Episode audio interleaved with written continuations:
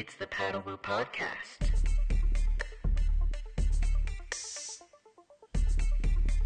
What's up, paddle freaks? This is Eric. I am your host of the Paddle Woo podcast. I am talking to you today from Costa Rica, where I live and where I surfed this morning, and it was fun. I almost broke my board, did break my leash, and had a very long swim, but it was still a lot of fun. Uh, that's what you get when it is bigger and low tide, and you're trying to protect your board. You uh, sometimes take a swim, but it was fun. Today, we are jumping right into the show. our guest is Dave Boehne, and he probably does not need an introduction for our audience, but he is the head designer and shaper at Infinity Sup. He is the team manager for the Speed Freaks, the Infinity Speed Freaks. He won an ISA gold medal this year in Sayulita on Team USA. Uh, and he produced probably the only real surf movie for our sport, which is Sup Pirates. Um, so we learn about all of that today on the podcast. He explains where he got his nickname, the Brown Blur. Uh, we talk about design a good bit.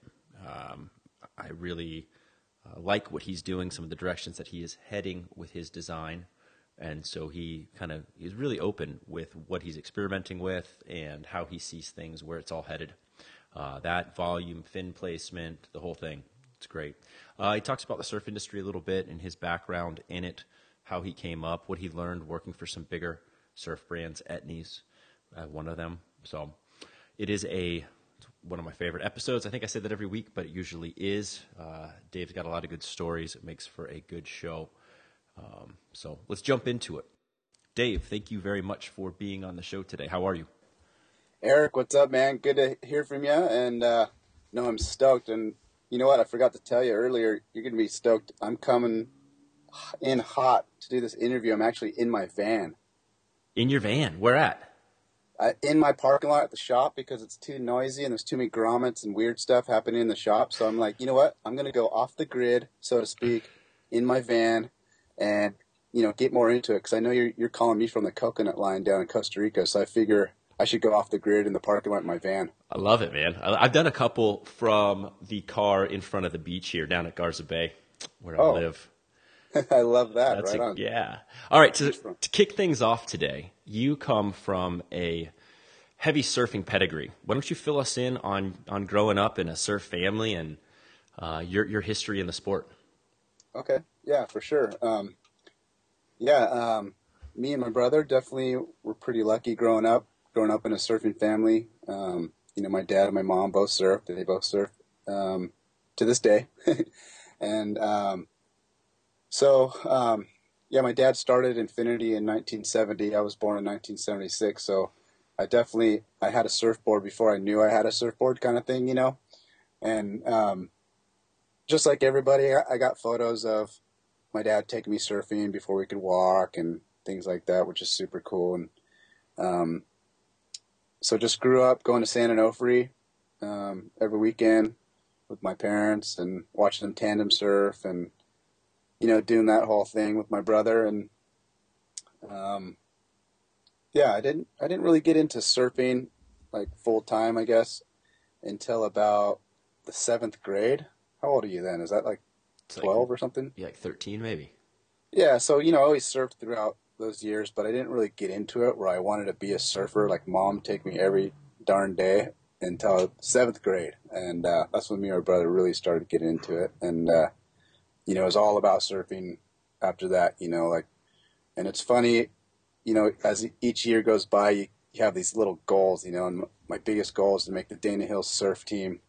You know, as a freshman, and um, you know, Dana Hills has such like a rich history of surfers going through there. That program, you know, like Pat O'Connell and Mike Cruikshank and Vinny De La Pena, like you know, just all these industry stalwarts these days, you know. And, and I remember being being there, being a freshman, and they were only going to take four people on the team that year um, for freshmen because it was so stacked in the in the other grades. So it was like super stressful, meant everything to me, you know, and whatever. And you know, made the team, and that was super fun. And my brother ended up making the team the next year, and just you know got force fed into all that. You know, just competing, doing NSSA, and uh, yeah, just kind of like every Californian kind of kid, you know, who's into it. So, um, yeah, just from there, I um, started competing more and more, and wanted to be a professional shortboarder, and you know, I did that kind of thing for about five years, and um, competed on a longboard. Um, guys like me and Colin McPhillips and Jeff Moisa were kind of these crossover shortboard guys that we really wanted to be professional shortboarders, but we were better at longboarding, you know. And so we'd go to all the same WQS events and compete in shortboarding, and then compete in longboarding. But we do way better than the longboard, you know. It was pretty classic, and um, and uh, yeah, so just did that, and um, eventually, like a lot of guys, got got a job with one of my sponsors and started doing some marketing and working at the family surf shop and and then Sup came along. So that's kind of like the timeline for me. And yeah, it's been super fun. Where did you work uh, outside of Infinity? Um, well, you know, I worked at Infinity when I was like 15 years old and just meeting all the reps that come in and everything like that. Um, Isn't that the coolest job ever when you're 15 oh, working man, at the surf yeah, shop? it's so cool. I mean, you get, you know, all the cool guys come to the shop. They want to hang out and, you know, you know everybody down at the beach and, you know, especially my parents owning the shop is just, it was just so cool. And, you know, all my friends would just hang out there and, you know, all the local pros would walk in. Like at that time, you know, Pat O'Connell was riding for us and, you know, back in the day and he's just like a legend around here. And it was so fun, super fun. Just, you know, idolizing these guys and, um, yeah, it, it, it was killer. And so then, what are your other jobs in the industry? Oh yeah. So from there, you know, I just started meeting, um, I've always been into marketing and design and and graphics and things like that. So you know, a rep would come in or someone from the different companies. Yeah, I just pick their brain about things like how to get involved with stuff. And eventually, I got a little repping job with uh, Ezekiel Clothing. So I got to I got to work with uh, Vince De La Pena, who's you know one of the mastermind marketeers in the surf industry, and uh, a couple good sales guys like Greg Ostis, who are really kind of big mentors in my life. And so from there, just kind of snowballed. Started doing marketing for Ezekiel, which was super cool because I got to got to do like I was a skate team manager and the surf team manager and the music manager. So I got to see all sides of it, you know. And it was from like a small creative company that you know had small budgets, so you had to get creative and use small budgets to make big impacts, and just learned a lot there. And from there, um, I got uh, I actually worked for Matt Biolos at Lost for about a year, and then um, from there, I actually got a job at Etnies, and Etnies at the time was probably the biggest footwear brand, and um, they were really into surf, and that was an incredible experience. I got to work with um, like the Malloys and um, Anthony Tashnick, Jamie O'Brien, and Mason Ho, and just a bunch of rad guys. And that was like the heyday of surf. You know, my budget was huge, and surfing was awesome, and we just went on these rad trips, and that was really cool. And it was, it was super cool being being that was a skateboard brand because you know they just think so much different than surf brands. I think um, personally, and um, so yeah, so I, all that stuff's fun to come circle back and work full time on my own brand, Infinity, and kind of apply what I learned. And What was the Um, biggest lesson that you learned from your time at Etnies and um, with the big budget honestly, and the whole thing? yeah, I, I think it's just um, you know it's it's like it's just being authentic, being authentic. You know, not trying to force something that your brand isn't, and um, really just trying to make an impact without money. You know, money's great and everything, and and makes things a lot easier. But if you don't have as big as budget, it forces you to get a little more creative and and in some ways have a little more fun. And um, even Etnies had these giant budgets, you know, and they would definitely go extravagant on certain things. Um, it was always about like the smaller, creative, kind of grassrootsy things, and um, that's always more the more of the fun stuff anyway. So um, yeah, I would just I would just say like you know authenticity, um, being true to what the brand really is, and um, keep it on the path, you know, and um, yeah, they're- they're- How Yeah, would you define How would you define Infinity as a brand? Then, what is the essence of Infinity? Um, Infinity's funny because it's tricky, right? Like we're we've been around in surf so long. Um, you know, my dad's always been a type of person. You know, he's just open minded. So, you know, shortboards, longboards, wave ski, tandem board. You know, you name it, you know, he's made them, and and so it's kind of it's kind of hard to be like a cool shortboard brand, and then you know you make these kind of dorky wave skis, but you know the wave skis things do such cool things for people. You know, we have people who can't walk surfing on these things and compete in the ISA World Games and stuff, and it's just incredible. And I've always kind of admired that about my dad. It's just like a well-rounded, just California surf brand, and now that SUP's becomes you know important, um, you know it's a tough balance because you know the surf and and paddle thing is just you know it's kind of like rollerblading and skateboarding was. You know, it's like there's a lot of people doing both, a lot of people loving both, but there is that weird animosity, and um, it's a tough thing to balance for sure. But um, Where you know. do you think that animosity comes from? Uh, honestly, I, I think the root of it, at least in surfing, is a lot of people. Well, stand up paddling when you first start is easier than surfing. I mean, you could surf for years and never be good. You know, it's just one of those things that's weird. Like I know, I know top grade athletes, you know, that can't surf, but they are so good at basketball or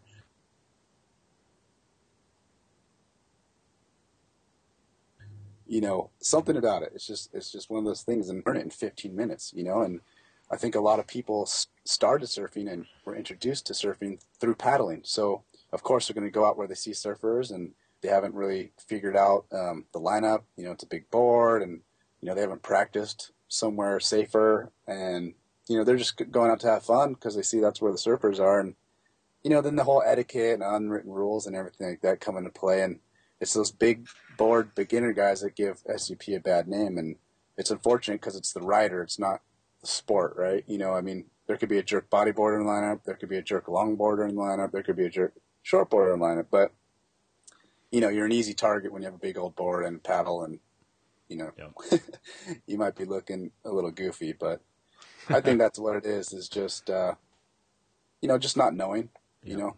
What advice? And, uh, what advice would you have for someone who's a flat water paddler right now who wants to get into the ocean? Uh, two pieces of advice before they do it. Um, absolutely, give it a go because that's the most fun part is riding a wave. I mean, riding waves is incredible. I don't care what you're riding. If you catch a wave, it's a whole different world. But um, stay off to the side, 100%. Stay off to the side. You know, get familiar with surroundings, um, and get decent to where you can control your board and you're not going to hurt anybody and, and scare people. And that's probably rule number one. Rule number two is, you know, just uh, take your turn. You know, even at San Onofre, where we're all paddlers in the in the in the in the zone, a wave comes, all 15 guys are turning around and going. You know, it, it's just it's incredible. It's like you can sit on the beach and see it. Like there's not one unridden wave that goes by. You know, and um, it could get annoying. Just you know, just that uh, your local break. You know, you know, just uh, knowing a lot of people and my dad down there and stuff. Like you know, I pick and choose my waves. I try not to hog and everything.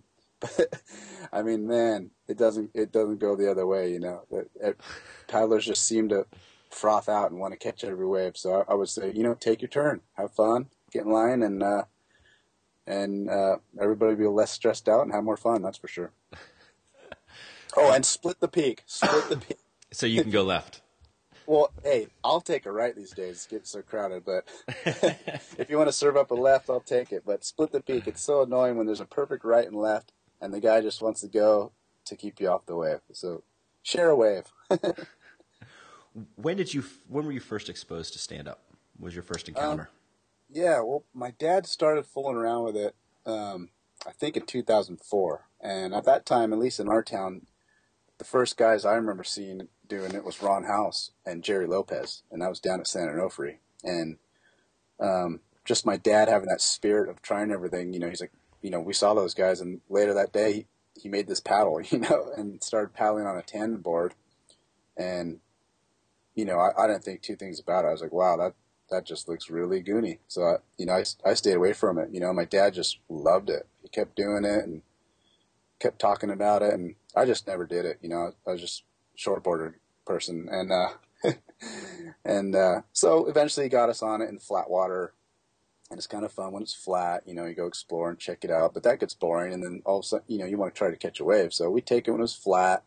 We're like, wow, it's fun. And you know, you're surfing for three, four hours not even falling in the water, and and you're actually surfing. Mostly those days we wouldn't even go out because it was flat, and and then eventually you want to get better, catch bigger waves, and you want to turn better. So then it's just started progressing, and um, and I didn't really, I kind of got into it semi accident, you know. Um, that movie H2Indo started brewing, um, the idea of it, and um, you know, fortunately at, at that time I I was kind of writing smaller boards and everything, and there wasn't a lot of guys doing that quite yet, and so I got invited on that trip, you know, with, with Chuck and Kalama and Jamie and Connor and everything, and um, that kind of forced me into doing more sup things because from that trip I got invited on another trip, and then you know I got a photo in the magazine, and all of a sudden I got a sponsor, and the, my sponsor wants me to do this, and then I'm like, I'm like, hey, I guess I guess I'm kind of like a sponsored paddler now, and uh, you know I didn't mind. I was having a ton of fun,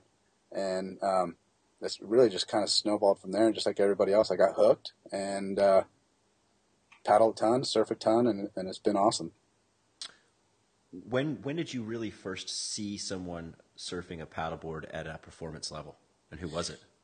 Um, well, yeah, I mean, back then it was just a lot of nose riding and things like that, and um, it's uh, kind of an interesting fact is uh, my dad in 2006 we did the very first sup surf event in California, I think in America. Um, uh, maybe not Hawaii might have done it before, but I know in California for sure. It was we called it the uh, I can't remember it was the San Onofre Cup or Classic or something, but we did it and it was at Old Man's and um, sponsored by Infinity, and there was twelve of us in it, and um, it was the first sup surf competition, and I remember I competed on a 10-0 single fin. Um, Chuck Patterson was in the event. Um, Bryce and TJ um, Saman, um, kind of Chuck's little proteges back then. Um, Scott Bass, who was a big advocate for SUP in the in the beginning, and you know I think he's like you know he does some editing for Surfer Magazine, and he he also does the boardroom show, um, and a couple other guys like a couple Hawaiians and stuff like that. But I remember um, uh, I think Chuck won, and I think I got third or something like that. But yeah, we're all on huge boards and in the middle of old man's where you can't, you're not even allowed to paddle surf anymore. And um, there's this one guy that worked for me at the shop. His name is Ryan Franz. Doesn't paddle surf anymore at all, but he got into it for a hot second. He did the event, and at that time, he was riding the smallest board we made. I think it was a nine four or something and he was just doing these carves and just kind of hitting the lip differently, you know. And I was like, wow, that's pretty cool. And then, um, so from then on out, is just how how fast can we get smaller boards? So like, I went from my 10.0 to my 9.8 to my 9.0 to an 8.10, you know, 8.5. Um, so it, in a funny way, I, I think uh, Ryan Franz, if you're out there, buddy, you're the first one I saw do a proper turn on a SUP. oh, that's cool. Um, what's your role in Infinity? How many hats do you wear? Ooh, well, you know, we're we're one of the smaller guys, so there's not many of us, and so all of us wear a bunch of different hats. But um, um, you know, it's a f- family-run business. It's it really is my dad, myself, and my mom who pretty much run the business. My brother is involved with the shortboards and stuff, but um, you know, he was smart and went and got a real job that makes real money. He's he's doing dental and uh, you know, uh, oral surgery and stuff and shaping he, does for fun. Um, and then while, while me, my mom, and my dad kind of slug it out at the shop here. but, um, I guess my main role would be, um, I'm pretty much like the creative director. So, um, you know, all the marketing, the branding, um, and really all the designing um, in the surf stuff um, for SUP and the race boards. Um, my brother's highly involved in the shortboard stuff, and obviously my dad in, in the SUP thing as well.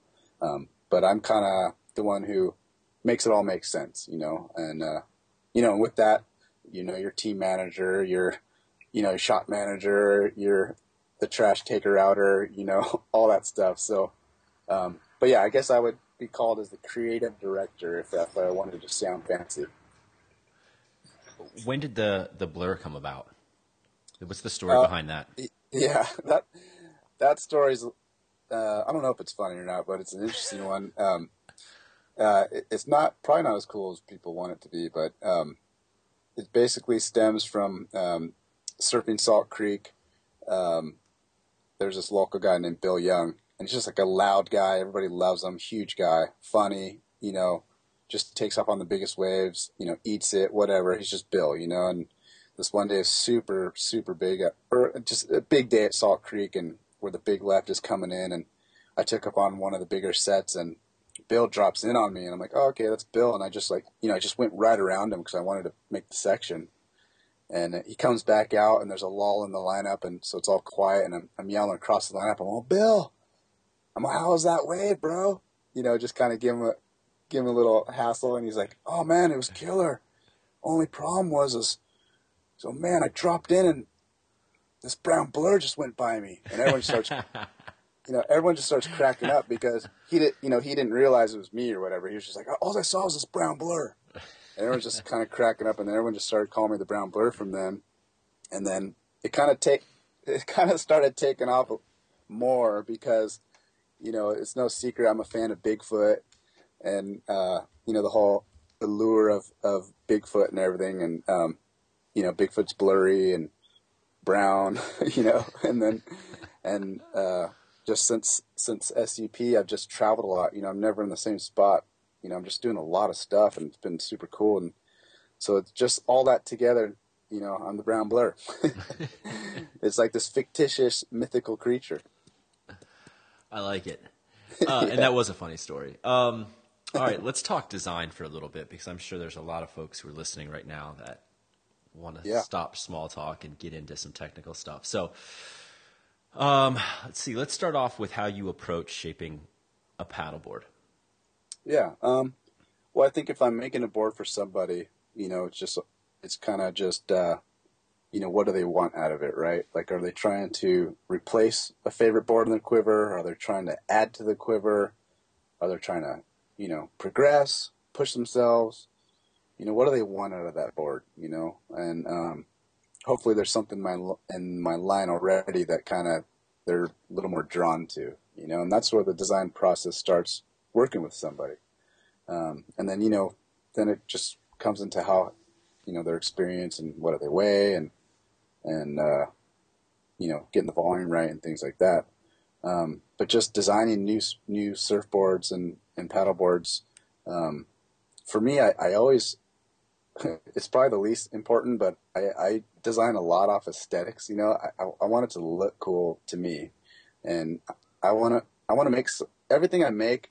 It has to. I have to have that feeling that I want to write it. You know, it, uh, otherwise you don't get passionate enough behind it to make it as good as that design could be. If if it's something that you're not really happy with, you know, why make it? So aesthetics is a huge thing for me. You know, and and um, I just like clean lines and like looking at it, you know, and you know, I'm influenced by weird stuff like furniture and architecture and you know, and things like that, you know, and um, I just like it to look clean, and I want to look at it and go, dang, I want to ride that thing. Um, so aesthetics is is is huge for me, and then obviously all the other things that go into it. You know, you got to stand on it. You know, you want it to turn and, and all that good stuff, and that that's what's fun about making custom stuff. You really can do whatever you want.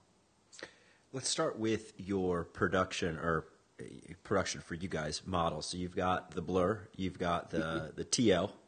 Yeah. Um, what are your other boards, and, and describe your line a little bit as far as the differences between the, the boards. Who should be looking at what board? Yeah, um, you know, we have a fairly small line, you know, because we don't we don't cover the whole spectrum of, you know, touring and yoga and you know a, a lot of the flat water stuff. You know, we're definitely a performance brand, so you know, performance race boards um, if I make a touring board, I'm going to make it fast. You know, there's no reason to just make a wide touring board and call it touring board. You know, I can make a a stable wide race board. You know, um, and the the surf stuff, um, yeah, it's just whatever kind of kind of people are starting to look for, the trends and, and things like that. And you know, so you know, the blur's kind of like our most progressive shortboard style board. You know, with a pointy nose and looks like a shortboard. You know, just if you look, first look at it, and then the round nose blur is kind of like a newer one that bridges the gap between a short board and more of like a you know mini Simmons shape that a lot of people are doing. So would that be a little bit wider than the blur, a little bit shorter? Yeah, you know what? You, it it's not necessarily wider, but you could definitely go shorter. And the reason why is because the outline's more linear, it's more parallel, so it just keeps the wide point of the board longer. So you're getting where I find where where you get a lot of the stability is not necessarily the middle of the board; it's more from the nose and the tail. And um, so I've got guys riding thin boards, you know, narrow boards like 23, 22s and a halves and they're able to stand on it just like it was a 24 or 25 just be, from the outline alone, you know. Um, so with SUP, that's been super important and super fun. Um, so that's what the R&B is. Kind of bridges that gap. It, uh, it allows you to ride a smaller board with your same width. Um, How's that going to feel comparatively? So how's the blur going to feel when you're doing a turn versus the the round nose? yeah, well, I'd say the Blur ha- has more of a pulled-in tail, right? It has that more continuous curve, more traditional. So I like to ride the Blur when the when the waves are a little bit more um, hollow, um, a little bit more, um, you know, like if I if I go to a reef break and it's kind of, you know, just a little bit more hollow, a little more fast, and more power, I'll ride that more pulled-in tail.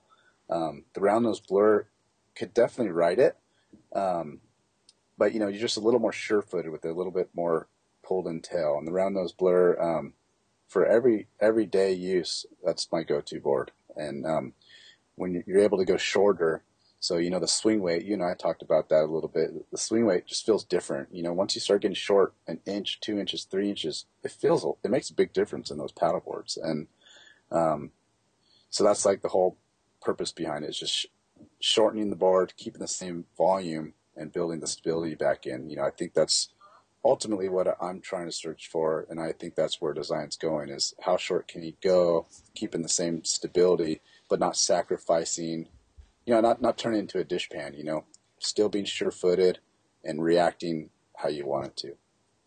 Uh, what are your thoughts on volume and how far folks are pushing that now?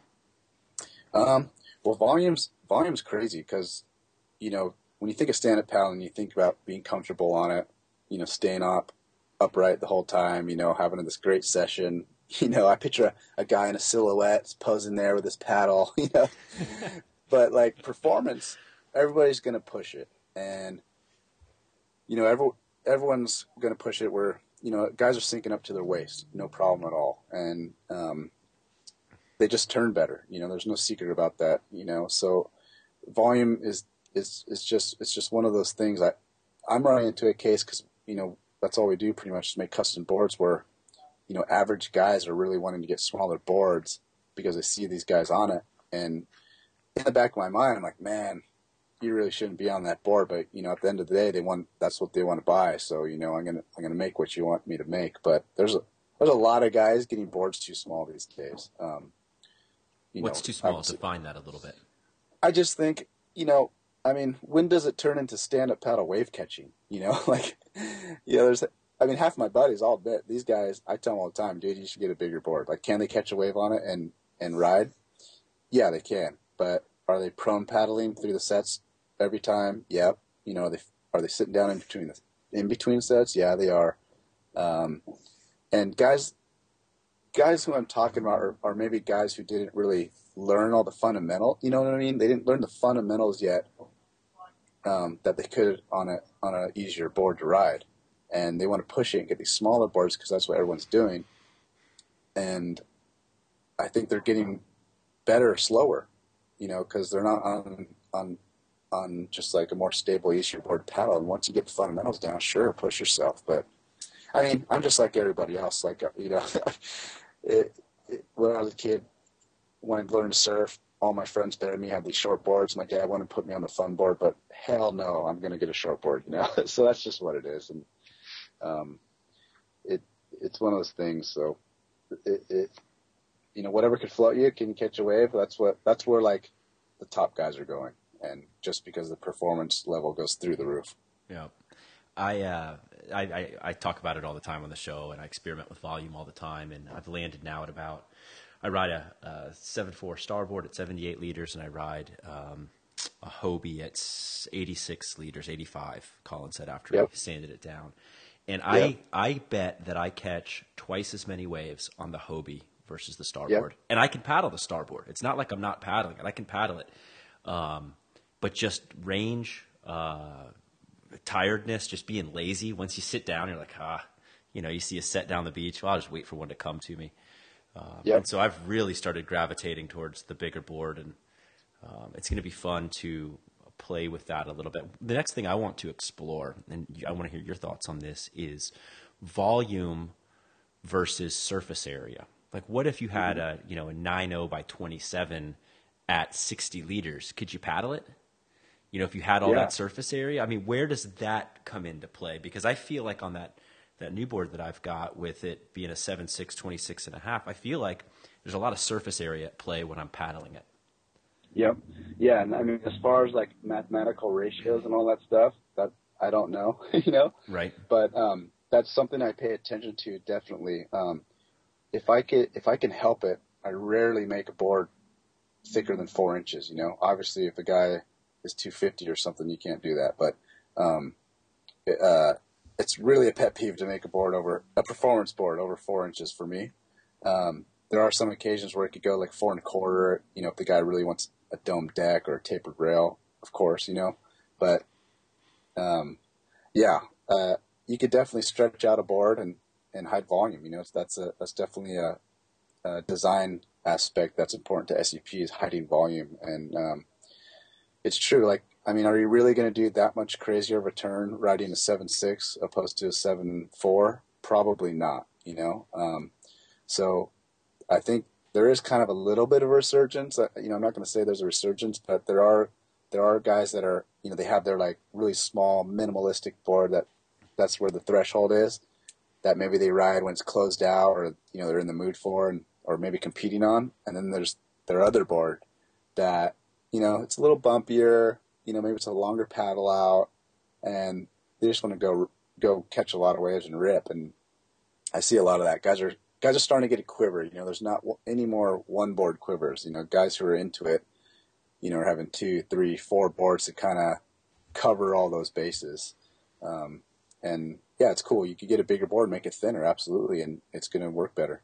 Yeah. And I think that when we were talking at some point, you said that at this point you feel like it, there's not even a lot of basis. Maybe I'm misquoting this, but behind the race to get smaller and smaller and smaller. It's just that the other guys are doing it. So the, the Yeah. competition just, everybody wants to be on what the smallest board is right now. And, and Yeah. maybe, maybe performance, maybe the sport's just evolving and the best guys are riding the smallest boards, so they're doing the best turns. But if they were a couple inches bigger, maybe they'd still be doing the same turns. It's just that all the best guys now are on the smallest equipment. Yeah, and that's absolutely it. You know, we're gonna, you know, the good guys who are ripping are, are the leaders. You know, and you're gonna people are gonna watch what they're doing. You know, and, and that's like Mo's and the Giorgios and Zane, you know, Kai Lenny's and all them. And um, you know, if Mo wins a contest and he's up to his waist, you know, people are gonna go, wow, okay, hmm. You know, they're gonna take note of it. Um, you know, a good example is Kai Lenny. Kai Lenny, his boards are, they're definitely really small and thin um, but he's not up to his waist. And I mean, you know, he wins, wins world titles on that board. So, Yep. um, you know, it's super interesting, and and uh, and I think you're absolutely right. We're, it's a new it's a new sport. It's evolving so fast. Everyone's just kind of just stoked to try everything, and that, and that's what's happening. Yeah. Well, and there's some folks that are starting to go the other way too. I mean, I Kiahi actually Yeah. uh, did the show yesterday. It's going to come out after yours, but it, it'll be a week later. So like next week at some Cool. point, Kiahi's show is going to come out. But he's he's riding a 90 liter board now. Um, Yeah. He's loving it. It's a 7, 8, 26, 90 liters. And, you know, Yep. he's just having a lot more fun, he's saying, surfing it. So Yep. uh, maybe, Yeah, maybe makes sense. well, you know, you get a guy like that, win a couple contests on a bigger board, and maybe everybody starts thinking about it a little bit. Yeah, absolutely, absolutely. It, it, that reminds me of this, like the Surftech Shootout, um, that competition up at uh, Steamer Lane.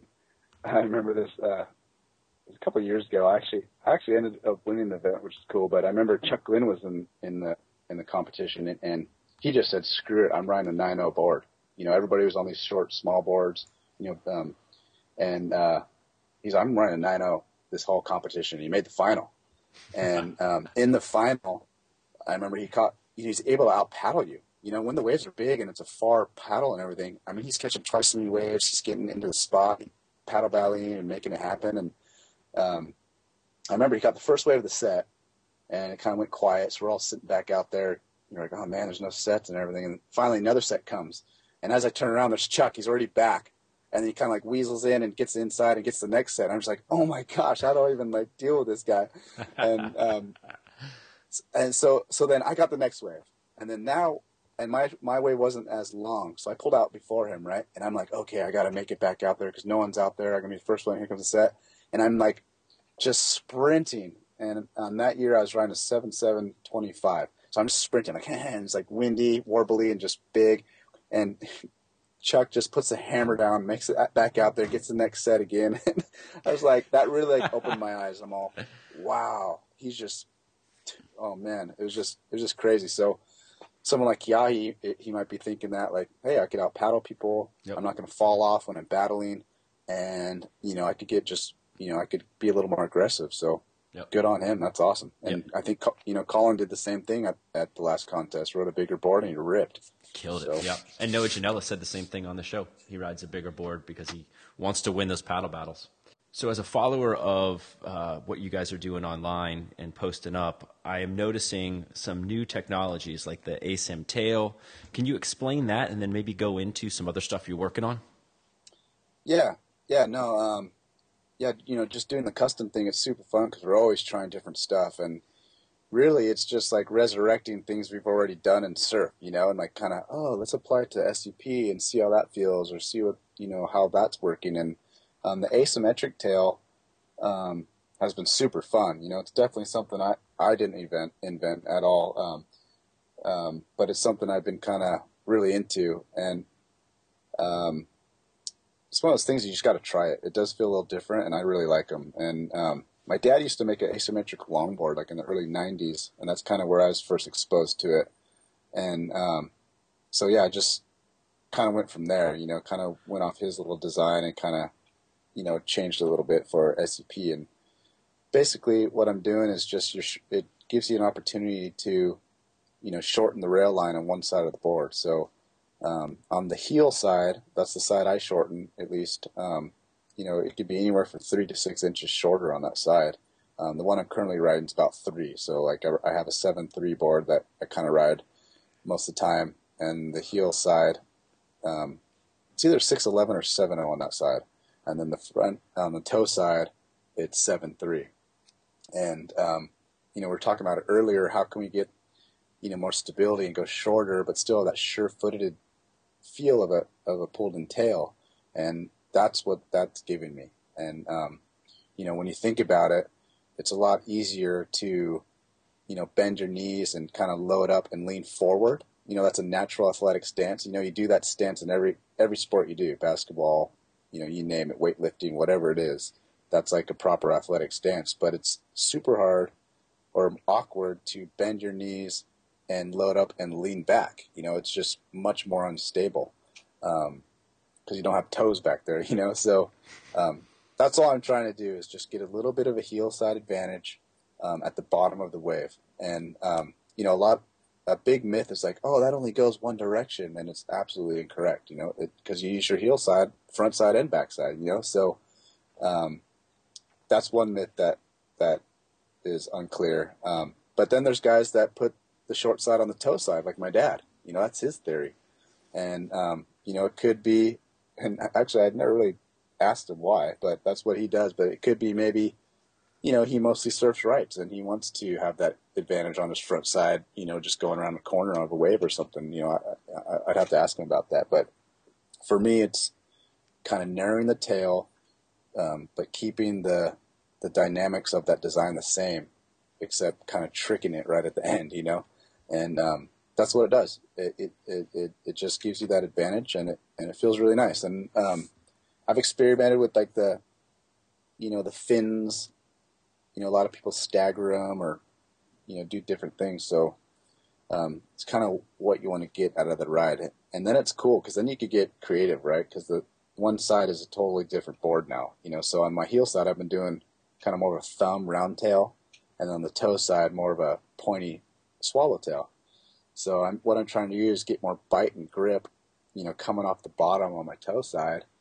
Um, and then on my heel side, I'm just trying to get that quicker, kind of smoother reaction when you bottom turn, you know, into your pivot to react, you know, um, that way. And um, so then I'll do two different exits, um, you know, water exits out the back. So like on my on my toe side, I'll do like a little V concave because the V concave, at least for me, just seems to have a little bit more bite, a little more grip. And on the heel side, I'll do like a a little kissed V, and that just rolls over real quick. So you're able to promote things you want to do on each side, which is super fun. So if you look at the board from the tail and you're just lifting it up to your eyes and you look at it, you know, there's a there's like a twist, twisted little exit of, uh, you know, just just what's going on down there, and it looks cool, you know. But it, you definitely feel a difference, and it's fun. It's like two boards for one. Do you change the rail lines too, like with the uh, the rails? The rails are the same, but since the board is shorter on one side, it naturally foils thinner, you know, sooner. Okay. Um, but pretty much from the midpoint on, they're identical, and then it starts exiting differently. gotcha. Um, so yeah, what you'll see is it's a little thinner on that right hand side, just naturally. It's not something I do, you know, it just happens. That's pretty neat. I'd like to try one of those. It'd be fun. Yeah, absolutely. Um, you mentioned fins there. What do you think about fins for stand up? Um, fins are like super, super important. That's one of the things I worked on for a long time when we were transitioning from like, you know, eight fives to sub eight boards. And you're talking Uh, about placement there. Um, placement and shape, really, Okay. um, and and size of fins. Um, so placement's something we fooled around with a lot. Um, you know, I had a couple boards with like, you know, eight fin boxes in it. You know, because you're like, oh, what if we put it here, here, here? What, what if we move the quads up here? You know, instead of making eight different boards, we had eight sets of fin boxes. It's silly, but um, yeah, it changes it so much, and the you know the tails being wide and stuff it, it really is crucial. And um, same with fin size. You know, there's so like a lot of people ride. You know, if you're riding a board in 9.0 range, 8.5 range, you know, a lot of the fins out there are totally, totally um, perfect for. But if you're starting to get smaller, under 8.0, you, you got to have smaller fins. You know, like shortboard fins. And um, so yeah, just started you know riding smaller fins, true shortboard fins, um, and the placement just to try to get some drive, a little more grip, um, things like that. So, yeah, it's it's a little little bit of a headache, you know, because there's so many different directions you could go. But you know, fortunately, I've been doing it a little while, and I've kind of settled in on my little formula. And and you putting in mostly uh, center box, like longboard style center fins? Yeah, yeah. Well, we do a, a lot of five fins, um, and the center box I'll always put a slider in, um, just because, like sometimes I'll ride, like say I ride the center fin up at six inches, you know, that certain boards when the waves get a little bigger, a little more hollow, you know, I'll put it back to four and a half. You know, it, it it'll hold better, it feels different, and um, so I never leave anything kind of to chance. I always I want all the options, you know, and I think that's cool. And five fin is a good way to go because there's so many fins out there, so many things you could try, and um, I'm a very big advocate of of trying everything you can because um, it really unlocks what that board, whatever board you have, it really unlocks what it what it's capable of um, with the fins. Yep. Yep. I'm a big advocate of mix and match and try it 10 different Yeah. ways to figure out what works. Absolutely. Yeah. Yeah. You'll learn a lot. You learn a lot. Like even if it works crappy, like you kind of learn a lot. You know, you'll learn like, oh, you know what, that fin felt really drawn out and tight. I don't Yep. like that. Or, you know, when I put this fin in, wow, that kind of pivots more and, and it's slidey. So you start really, di- you know, dialing in your board and the way you surf. And like I could look at a wave and go, okay, this is probably the kind of turns I'm going to do and put that fin in. You know, it's almost like getting custom fitted for golf clubs. You know, you can really just, you know, dial it in. Yep.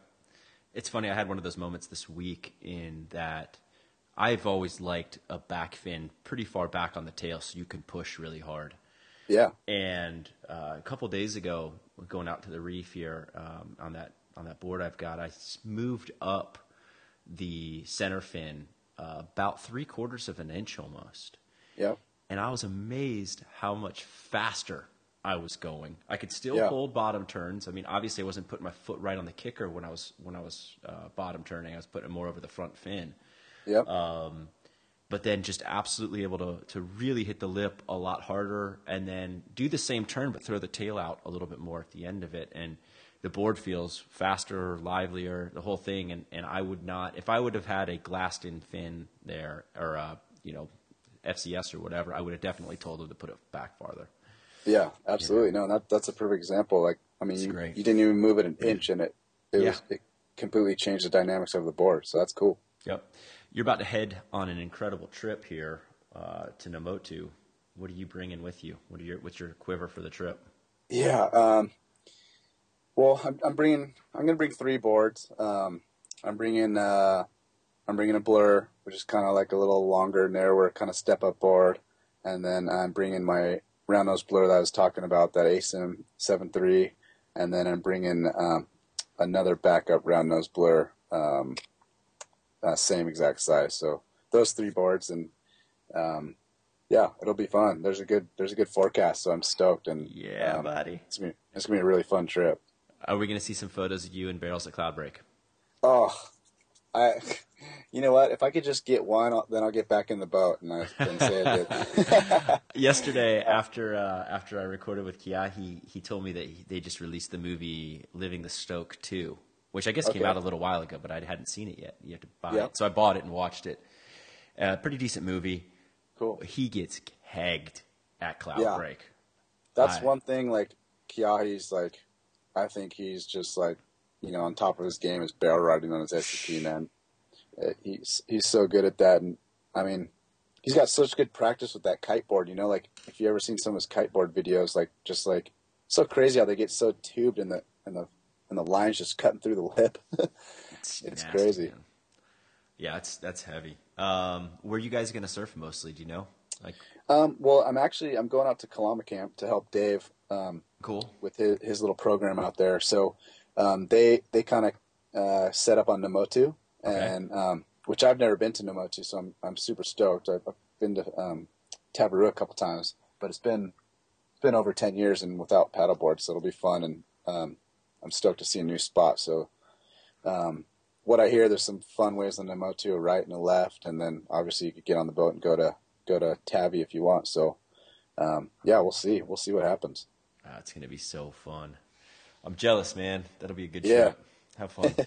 um, all right, let's talk about your movie because that's something I, I think is really a cool thing you did for the sport, and that we're Yeah, talking about the SUP movie, um, and I believe it to be the first and possibly still only real surf movie for the sport. Everything else you've got is sort of the documentary style. How'd that movie come about? Right. Um, talk talk through that. Some of the trips. That was a that was very cool thing Yeah. you did. Yeah, yeah, um, yeah. Well, Sup Pirates. Um, yeah, it was exactly just what you're saying. I just wanted to make a Sup surf movie. You know, I had I had a couple cool guys on the team that were just frothy, and and um, you know, we're getting some good footage and stuff. I'm like, man, there's no just like surfing. You know, it's all about the glide and you know everything and the feel good and absolutely all those movies are great. But you know, there's just that's just all there was. So I'm like, man, I just want to see guys ripping. And there was at that time there just wasn't a lot of lot out there. You know, not even on YouTube or nothing. And so like, all right, I don't have a ton of money, but somehow I got to make this video. So I convinced my buddy John Armin. Um, I'm gonna look, come with me on all these trips. You know, whatever. I'll pay for your food, whatever I got to do. Let's make a movie. You know, and um, so I, we just went. I mean, it's mostly filmed in California. You know, and California is so cool because you go to Big Sur, NorCal, you go to Baja, you know, even around SoCal and get a lot of footage. So we, um, most of it's there.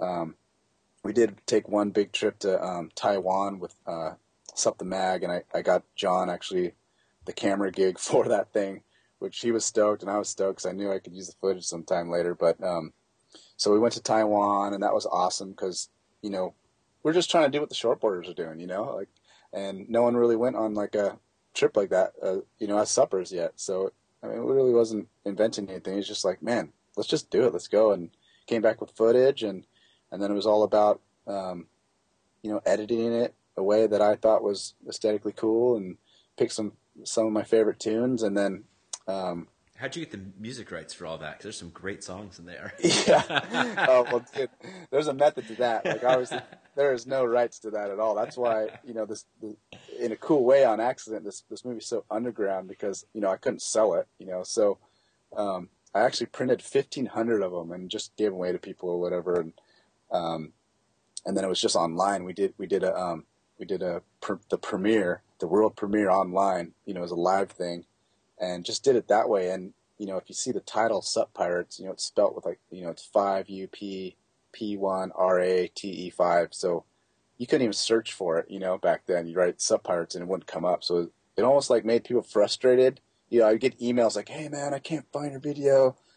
Ah, like what do I do? I heard about it." And it almost made it cooler, you know, like because people were, you know, they were frustrated they couldn't find it, so they were doing everything they could to find to find the video. So kind of went viral a little bit for, you know, for whatever. And um, that, yeah, that was just fun. And um, yeah, we're gonna make another one for sure. Right on, man. I'm I'm excited to watch that next one. Um, you are a gold medalist on the 2014, 2015 ISA. Uh, 15, 15, yeah. It was, it was last May. Yep. Yeah. Sayulita, uh, how was that experience? Oh, man. Like, super fun. I mean, to be selected to the ISA team, you know, I mean, how many slots are there? There's, you know, there's like six slots, and I mean, they only take two surfers. So how do you pick two surfers out of everyone who rips in America, you know? And so for me to be, you know, 39 and a father and whatever, I mean, it's just a, a hoot, really, is how I could describe it to be a part of that and and um, you know earn my earn my way on the team and participate and you know be in the mix and um, yeah it was just it was really really cool that's definitely a feather in my cap that I always wanted to do ever since Sean Poynter won the gold medal at I think in 2013 was his first one um, when he did that I was like man I want to make that team so it took me three years and um, I'm stoked yeah I made it it was fun and I mean, everyone just killed it. You know, it was the first time uh, Australia didn't win the gold, and um, first, obviously, first time U.S. has won it. So everybody, I mean, everybody killed it. Danny Ching got a gold medal. You know, Jack Bark got gold medals. Candice Appleby got gold medals. Izzy, Sean, both both gold medals, and then, you know, all the like bread and butter. You know, uh, it's so crucial. It's so funny how it works. You know, like just Slater and Chuck Glynn, like just being in the mix is so important. Just all those little points and Carter Graves and you know Steve Schlens, our other prone guy. And it's funny, like you know, I didn't do as good as I obviously would hope for, um, um, but it like I, I did just good enough. You know, like I I beat like our our biggest competition was Australian, so we're all laid down. We're all kind of getting eliminated. Um, I finished just one spot ahead of the next closest Australian. So I mean, in a weird way, like my job was to, like, hey, obviously we'll make the final, make a medal, but really we have to be ahead of the Australians. So, you know, when I lost, it was cool. We were off to a good start. You know, me and me and Shawn both won our first two rounds, and we're off and running, and I'm feeling good. And then, and then I just got smoked, and and you know, you're just bummed. You feel it's so different when you lose just a regular comp. Like I could get over that pretty easy, but like since it's a team, it's just so crazy how bummed you feel because you're like, oh man, Ian Cairns is to be so bummed. Like, oh, I can't even look at Sean. You know, you just feel like you let everybody down. So I was so bummed. And then, and that's where like someone like Ian, who's so, you know, so integral to that team, you know, you know, he says it in his like Ian voice, like, mate, you know, shake it off, mate. You, you beat the Aussies, you got the job done, you know? and, uh, so, you know, it was just cool. It made me feel good, made me feel like I did something. And then, it was funny. I ended up being like the caddy for everybody, right? So they were calling me the Midas Touch because I was handing out gold medals, right? And you know, just giving me, just it was just so fun. You know, guys like, bro, you got a caddy for me. I need that gold. You know, it's just so funny, and um, just the camaraderie and all the all the countries, how stoked they are, and um, how rad it was for Sayulita. I mean, man, Mexico rallied behind their team so good, and and um, you know, Bicho he was like leading the distance race, like in his hometown, just crazy stuff. You know, coming to the beach, families crying. The whole it's it's crazy. You honestly felt like you're in the Olympics, and um, they did a great job with the webcast. And what a rad experience, man! I, it, it, it's just cool. That's amazing. Um, you you dropped some big names there, talking about folks on the team. Uh, Yeah. Let's segue into who inspires you on a surfing side, and then who inspires you on a on a shaping side. Yeah, uh, well, I mean, just regular surfing. I've always been a huge fan of Rob Machado. Um, I just think his style is just awesome, um, just so pleasing to look at, and you know, he rides all these different boards, super good, and and uh, and he's good foot. I like good footers. and then uh, as sup sup wise, you know, it's just it's all those younger dudes. You know, they're all pushing it. You know, like Mo and Kai Lenny, and um, I really like Giorgio. He's one of my favorite guys to watch. And uh, and then there's older guys like Dave Kalama. You know, he's just so technically, fundamentally sound. Um, he just rips all power in the right in the right part of the wave. Uses his paddle. Doesn't over overuse it when he doesn't he doesn't need it. Just smooth. Um, so all those kind of guys play into you know me just getting psyched to go surf, um, for sure. What about shapers?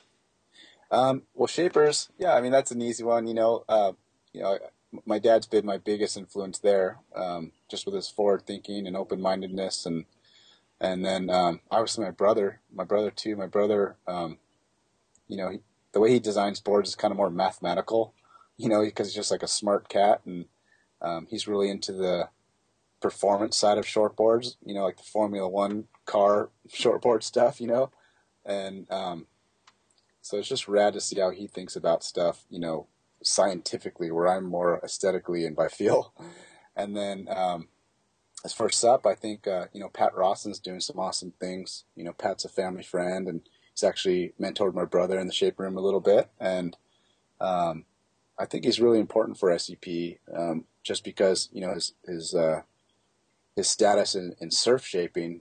You know, someone of his status embracing SUP and making really cool things for a really good surfer. I mean, says a lot. And um, so Pat's Pat's doing a good job, and it, it's really cool. Like um, in an ironic way, Pat and my dad were both inducted into the Shaper Hall of Fame um, together on the same same day. Um, was it this year or last year? I think it was earlier this year, and that was a rad ceremony. Um, so there's a lot of synergies there, and uh, yeah, so those would be my guys for sure. That's a good list. That's a super Yeah. good list. Um, so, folks out there probably don't know this, but I met you, Dave, uh, here in Nosara because you come down to Nosara to hang out with a good friend of mine, Nate, who runs Nosara Paddle Surf, and you do some Yep. work with Nate, and we work with Colin, and it seems like we should be competitors, but at the end of the day, we're just all friends and hang out. Um, you got any trips planned with Nate this year?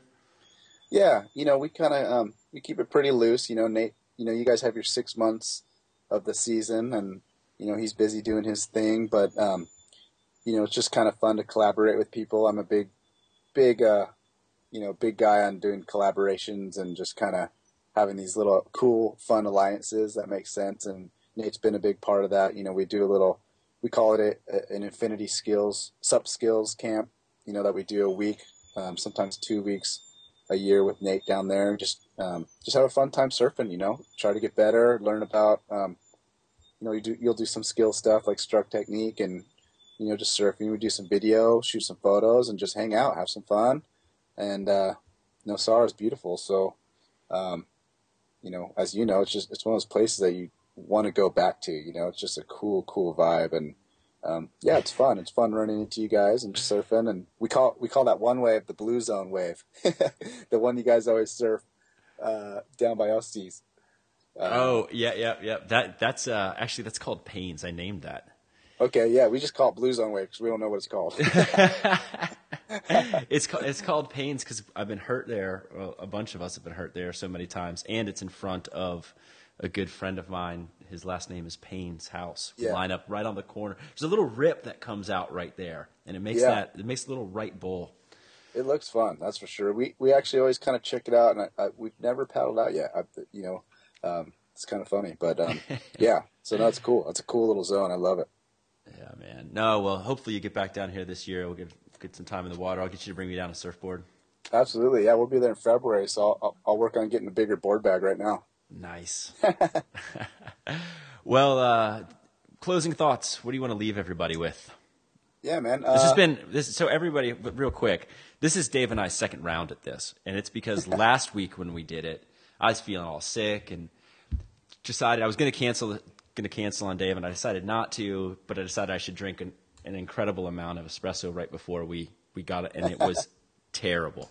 I mean, I was bouncing all over the place, and we. I mean, it's there's some good stuff in there, and I'll probably cut it up and put some stuff out because. But as far as listening to it as a show, you'd have to be um, on AD on uh, like Ritalin or something to get yeah, by. It'd yeah. It felt choppy. It felt weird. So uh, yeah. Yeah. round two. Round two. this one's been a lot better.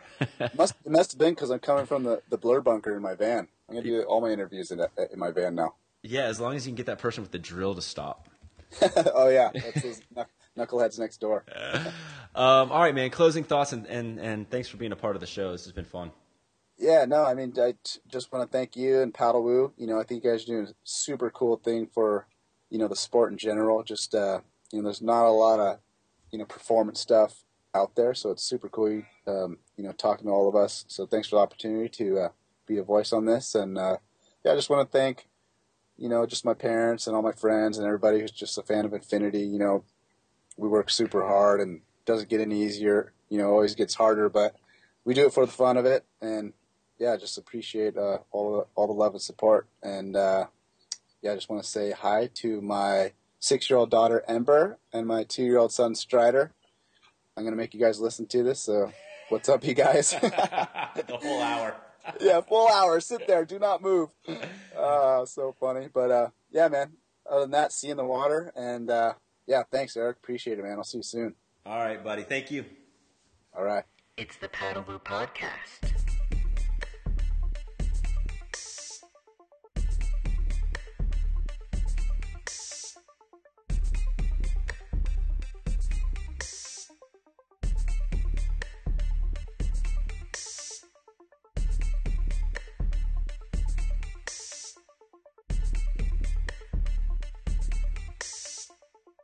I noticed on your board uh, all your sponsors, but there was one I didn't know. What's OWN? Uh-huh. Oh, yeah, that's a that's kind of a crazy one. It's uh it's the Oprah Winfrey Network.